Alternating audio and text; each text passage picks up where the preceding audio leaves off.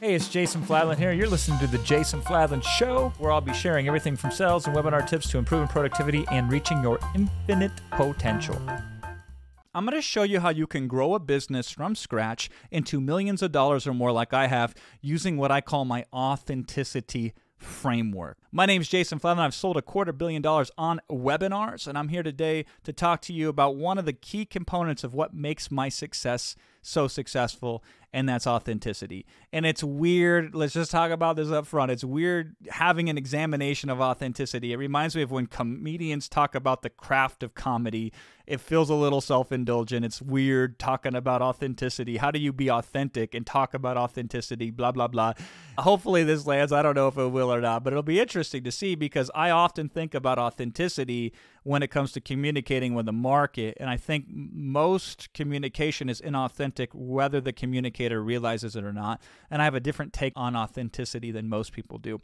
Because what I've observed when most people talk about authenticity, it sounds good, but you're all dressed up with nowhere to go. It's a good idea, but it's too ethereal. How do we sink our teeth into it? How can we deploy it and make it useful? And synergistically help somebody and profit and grow our own businesses.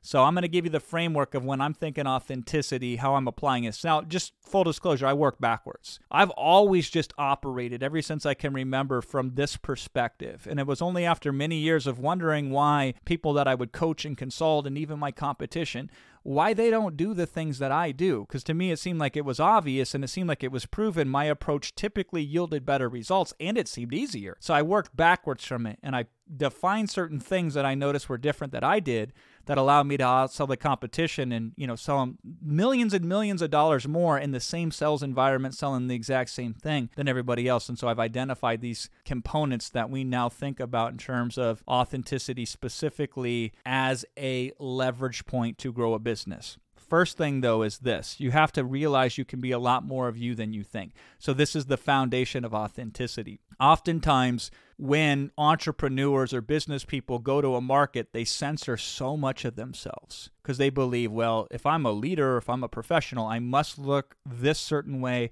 or I must act that certain way. And so they block most of who they are, which is a tragedy because who you are is your most unique mechanism to connect and communicate with an audience. Here's the other issue with the censorship of the self, of being less of who you are than you should be, is how are you supposed to have your customers open up to you if you don't first open up to them? So I've given talks. Sometimes I've trained for two or three or four hours in front of live audiences, dropping some of the technical sweet sciences of positioning and of webinars and of building funnels and so on and so forth. But I'll casually mention something like how I grew up in an environment where my mom was like a, a hoarder for a period of time. And the hoarding got so bad that you couldn't move from one room to another without almost swimming through the junk that was all over the floor. I actually told the story specifically about one time I got mad. I was like 15, so I stole my mom's alcohol, got drunk off it, got smashed. I wore glasses at the time, and I fell down on my way to the bedroom. Lost my glasses, woke up in the morning, hung over, and I couldn't find my glasses because they were amidst this pile of junk somewhere on the floor, and it took several hours to find them. I barely mentioned that story one time in a multi hour training. But at the end of the training, when people were coming up and talking to me, more people referenced that story than any technique that I taught. And I thought, huh, that's interesting. And they connected with me more because they could relate to that easier than they could relate to me talking about a $25 million campaign. And I think that for most of us, if we can weave in some of the personal story or experience, it just it lands so much stronger because then it tells somebody, I'm more like you than I'm not like you. But even more important, it gives context. My insights in part come from these experiences that I've had. But if you put yourself out there more to the market, then the market is going to respond in kind. They're willing now to put themselves back out to you more. And if they give you more, there's more you can do to help that person. So, what have you not been saying that you should say? That's a big question to have an answer to. Here's the second component of the authenticity fr- framework is break the fourth wall more often. So the fourth wall is in acting, where somebody would turn to the audience and kind of give them the inside scoop. So instead of pretending the audience isn't there during a play or during a movie, you turn there and you actually talk to the audience. I think Deadpool is a good example of breaking the fourth wall. So in marketing, I'm marketing to an audience to try to teach them how to do marketing. So sometimes I will reveal the inner workings of the marketing. I'll say, this is a technique that's been taught to be used upon you in order for you to do this, whether you like it or not. So instead of not pretending it's a magic trick, I show them how the magic trick is done, especially on things that I disagree with that I think are predatory in the market. In any market, leadership is going to have predatory tactics. That's just how it breaks down. People in power tend to exploit power. And so I think a very good advantage that I have is I'm able to be successful without this exploitation of power. I don't like doing it. It feels uncomfortable to me, much less the ethical considerations aside. But because I don't do it, I can call it out when other people do it. And I can break down the shenanigans that exist in any industry that you're in, breaking down the shenanigans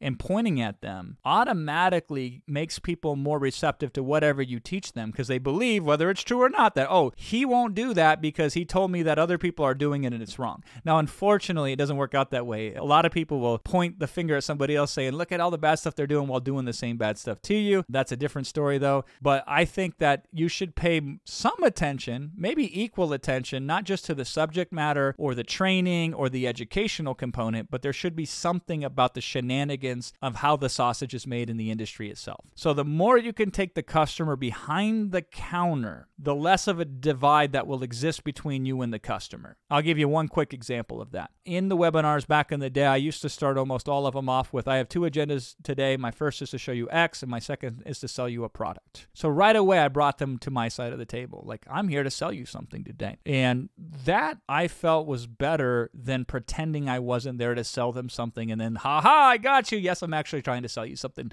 later on that a lot of people do, as if people give the out of the goodness of their heart purely. Like I'm going to put 40 hours into creating a webinar to teach you something and not expect anything in return, to pretend that that doesn't exist. I think that's really silly. Oftentimes we talk about in our market how you can manufacture celebrity and credibility whether it exists or not. If you sell one copy in a different country of a really cheap book that you had ChatGPT create, you could claim that you are now an international author, you're an international speaker if you've spoken to any audience that is not in your homeland. If you pick the most obscure category on Amazon to sell a book, and you could even say you're an international best selling author, and it sounds better than it is. And so, what are the shenanigans in your market that you don't do, that other people do, that consumers would love to know, would love to be brought behind the counter? So now you're on the same side together that you can break down. The other component of authenticity is the reality that it's your business so you can decide the rules. This whole, I was just on a, a call with our Driven Mastermind, it's a $25,000 per year mastermind with people making seven figures or more per year in their business.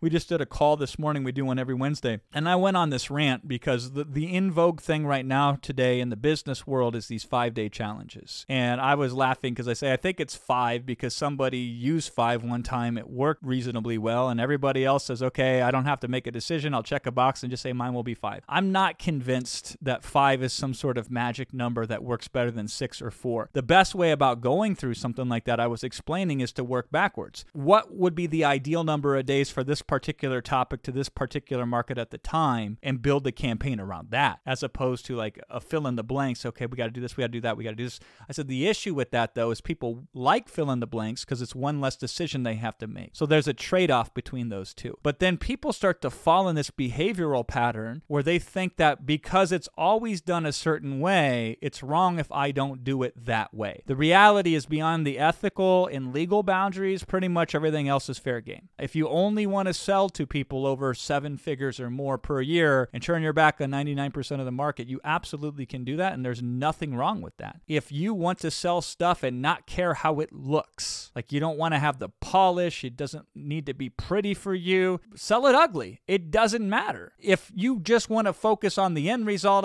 and you want to just substitute everything else out to make it look just done, barely good enough, so this one thing can be great, go for it. It's your business, so you can make up the rules. It's your business is your planet, and on your planet, you can decide what is okay and what isn't okay. And you don't need justification for that either. The justification is because I want to. And I think that's a part of authenticity that a lot of people miss. That we've been programmed to believe that is somehow inherently wrong to want something just to want it. Again, beyond legal and ethical considerations. If you want to run it a certain specific way and everybody else thinks you're insane and they disagree with you, that's their prerogative. But that alone shouldn't stop you from trying out the thing that you want to try out. Every major breakthrough I came up with in this business, in this industry, has came because I've absolutely violated industry norms was ridiculed, made fun of, and then proven right. And I won big time. And then anybody else, all they can do is Xerox a version of that for themselves. They didn't create the original. And so you can decide on your terms just because you want to do it for no other reason. There's so many different ways to win in this business. There's not just one way or two ways or three ways or five ways. There's an infinite number of ways in which you can win at this business. The reality is the world needs more people who decide to fully show up more with exactly who they are. And if you're changing things and suppressing things because you're like, I'd rather do it this way, but everybody else is doing it that way.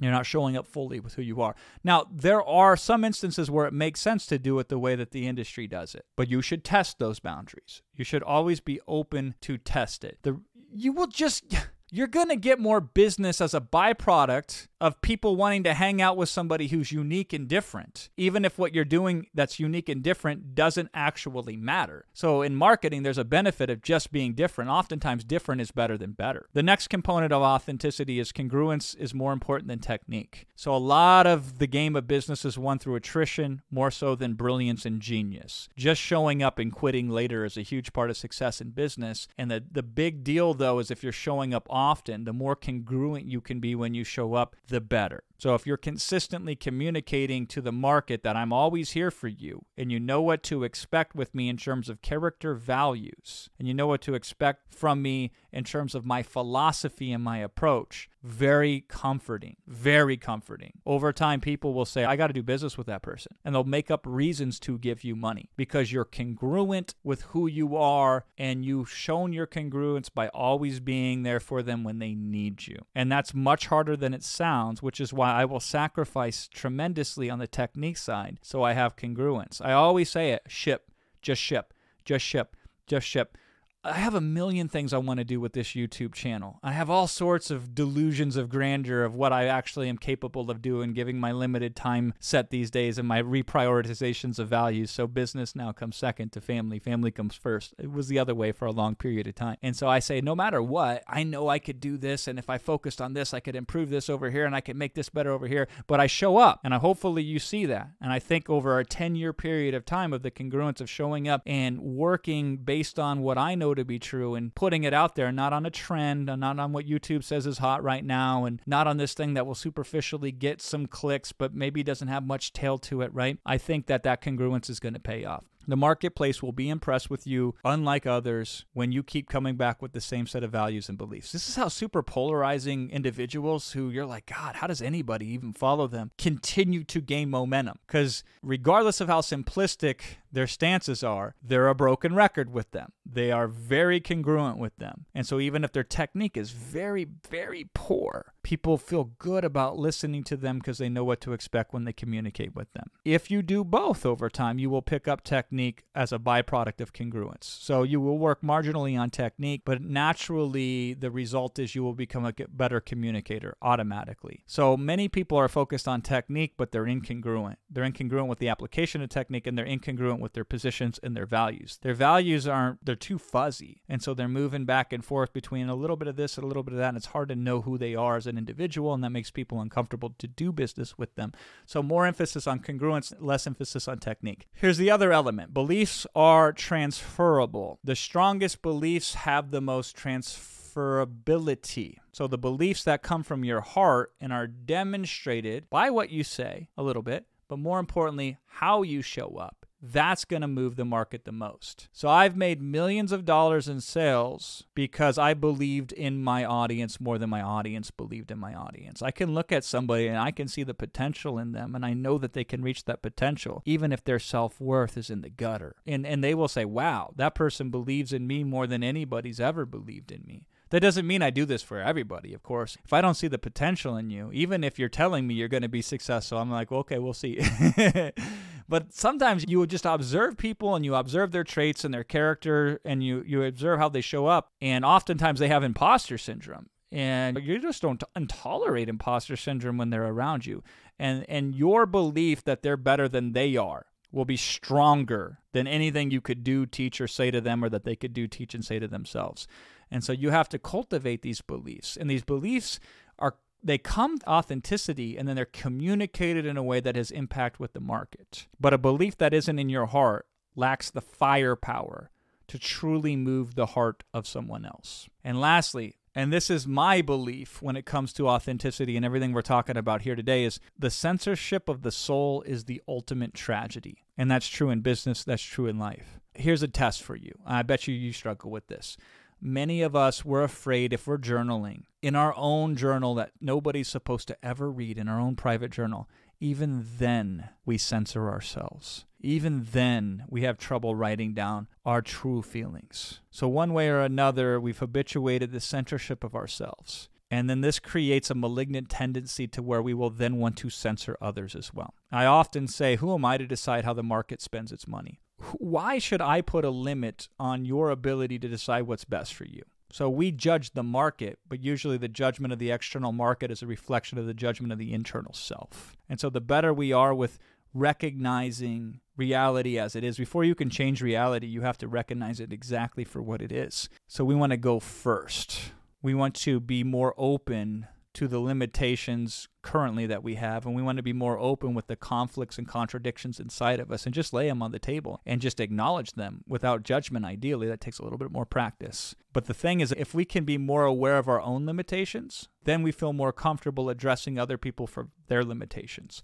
So a lot of a lot of success I've had in business is, is telling people, yes, you have no experience. Yes, you've failed in business 762 different times. Yes, you lack funds right now. And yes, you also lack money. And so you are in one of the worst positions you could ever be in to start a business. However, here's why I think it still makes sense for you to consider starting a business. So, what you'll see is most people won't mention those very scary downsides at all. They'll pretend they don't exist because they're afraid to mention them, because if they mention them, they're afraid the market will no longer listen to them. I actually love bringing them up because if we can start with all the bad stuff, then we can end on all the good stuff. But people start with the good stuff, and if they don't address the bad stuff, that's where people's minds are going to go. And so the people are ending in the market on the bad stuff when you're talking the good stuff. Everybody's out, everybody's losing in that scenario. So everybody's afraid to talk about the price of a product because they're afraid that their market is going to freak out over the price, run, bury their head in the sand, and never be seen or heard from again. I believe that the price is a significant hurdle. It's better to address it and say, yes, this is a higher price than what you're probably used to spending. Yes, you're going to feel uncomfortable, even consider the idea of investing this much money. But let's figure out if it makes sense or not. Because what I've discovered is if it's worth doing, it's worth doing even if it's hard. And if it's not worth doing, it doesn't matter how easy it is. And I've only been able to comfortably come up with this kind of communication because I've sat down and very openly examined without judgment my own flaws and my own limitations. And if I can do that for myself and be authentic with who I am, then I can then show up and do that for the market as well. So the bottom line is if you want to do something, and it falls within those legal and ethical boundaries, then you should do it and say, Why do you want to do that? Well, because I do. And then have as much of you show up to as many interactions as possible. And even if you don't have the technique, you will have the congruence. And that's probably an easier way to a million dollars than watching a million YouTube videos ever will be. So try that on for size. Let me know how that lands for you. Hey, Jason Fladlien here. Thanks for listening to my podcast. If you found this helpful at all, please leave me a review. And thanks again, and stay tuned for future episodes.